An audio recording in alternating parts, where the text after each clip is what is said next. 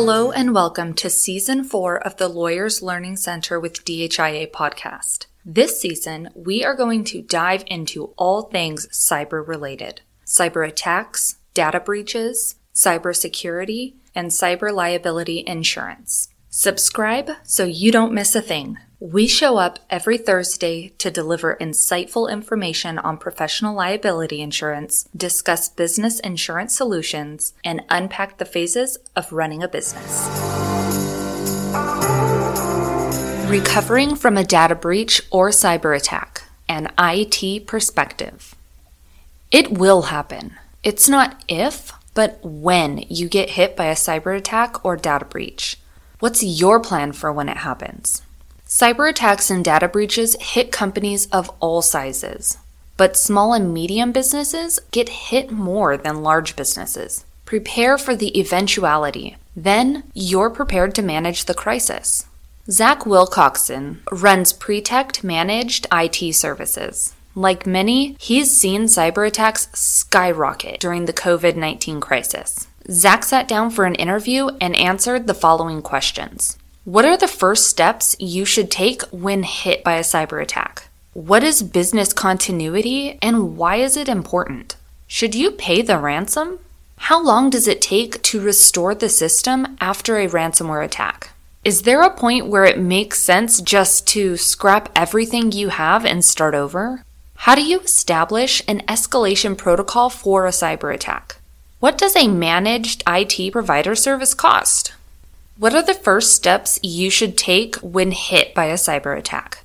The first thing I would recommend doing is isolating the affected infrastructure, typically by disconnecting it from the network to keep it from spreading. And then I would have your IT team investigate to determine the level of breach that has occurred and the source of the vulnerability. Then, depending on your industry, if you're subject to HIPAA, GDPR compliance, or anything like that, there are times in which you'd need to report that a breach has occurred. CEOs and presidents oftentimes don't want to know that there is an issue until it's been officially confirmed. Ideally, they will want the breach to go through a chain of command, starting with the IT team, because the IT team is going to have the most insight into the infrastructure and can identify if a breach did occur.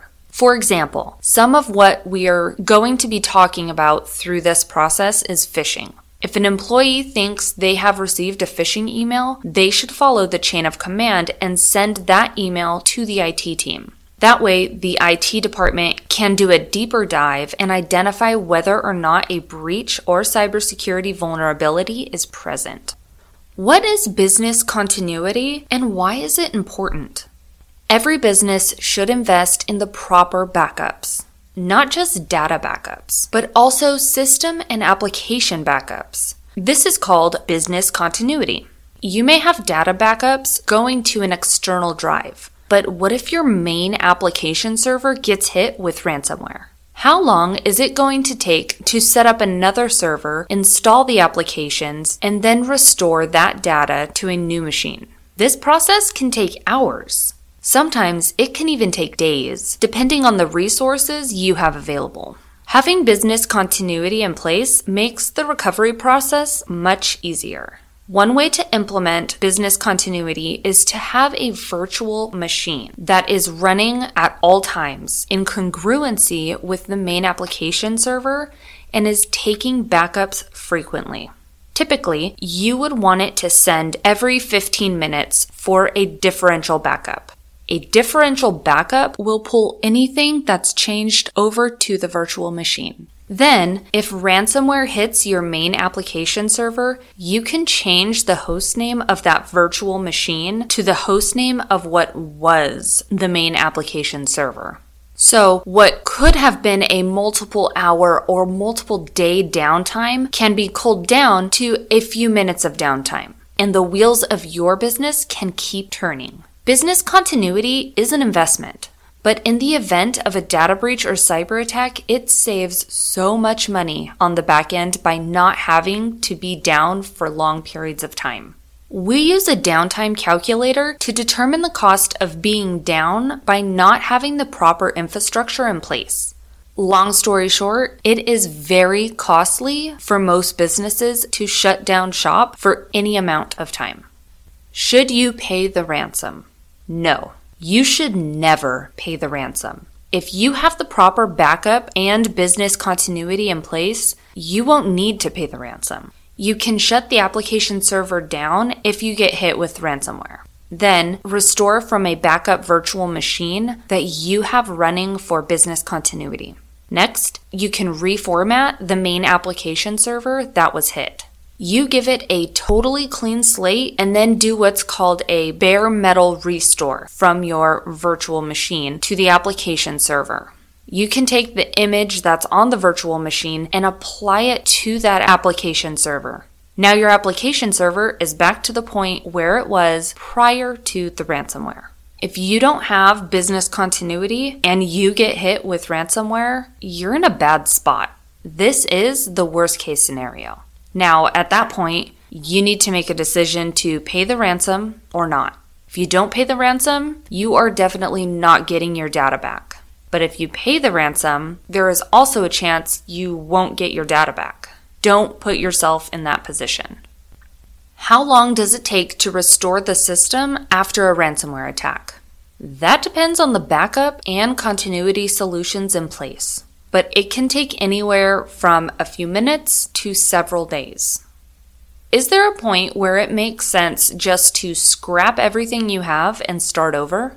Technology advances quickly with hardware and software. Depending on your infrastructure, there are certainly times in which it does make sense to scrap a portion and upgrade those things. One example is firewalls.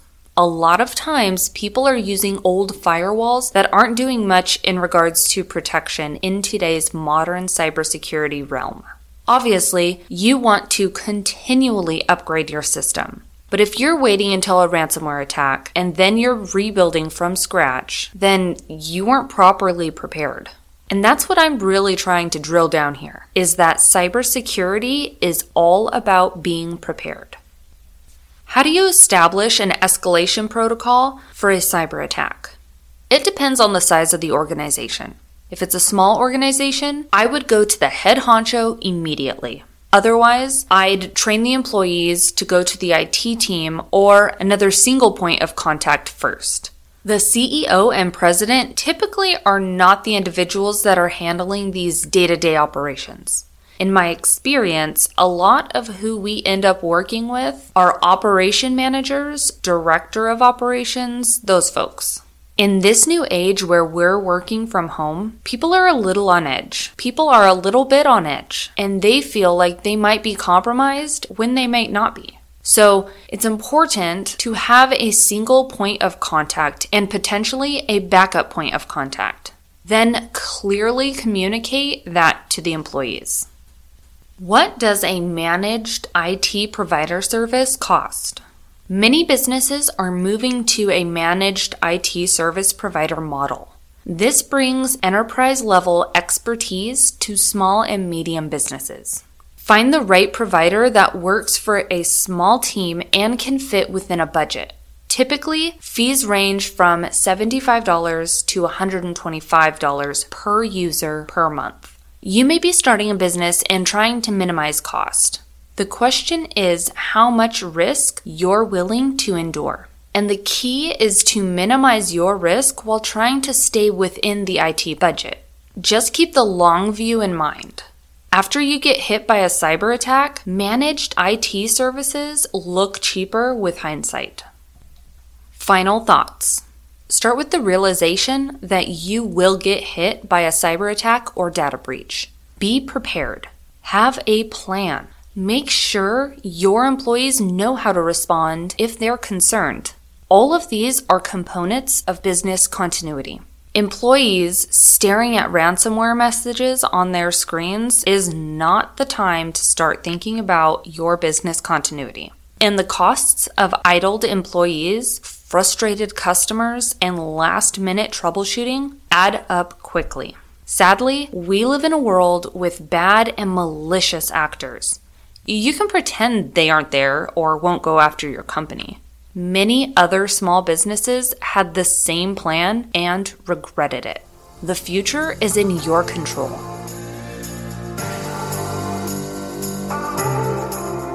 Thank you for listening to another episode of the Lawyers Learning Center with DHIA podcast. If you found this information useful, please subscribe and share. We invite you to share your biggest takeaway in the comments, ask us a question, or suggest a topic you'd like to hear. Your feedback will help us keep our topics relevant for you, which is why we are here. If you're new here, we encourage you to listen to our first two seasons. Our Lawyers MBA series was created to cover the topics law school missed and is packed with actionable tips on running the business side of a law practice. Tune in next Thursday where we'll go over what drives the cost of cyber liability and how you can minimize the cost.